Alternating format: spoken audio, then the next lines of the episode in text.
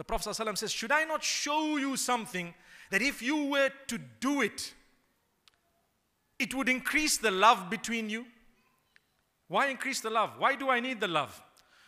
You need the love because man needs company. When I say man here, I'm referring to humankind, okay?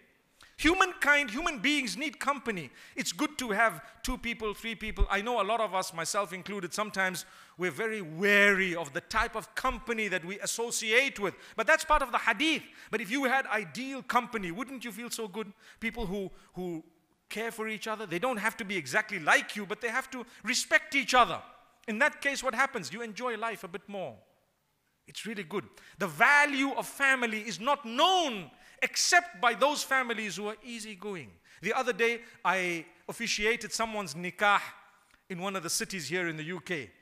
And they asked me to say a few words. So I said something interesting. And I'm repeating this because it's part of reminding us about Allah. Marriage is a very, very important part of your life and mine. Important part. And I said, you will only be happy in marriage if you have. Okay, we're Muslims, so the consciousness of Allah and all of that is already there. But one thing you need as a quality what is it? You need to be easygoing. If you're not easygoing, and if you're very, very hard and fast with your way, and that's it, and this is it, there are going to be problems. And I tell people, let others have their way as well.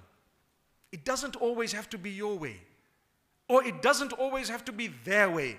But learn to compromise, learn to give and take. What's important to you? What is important to you? So, because this love is so important, the Allah subhanahu wa ta'ala tells us those who loved each other for His sake will have a special shade on the day of judgment.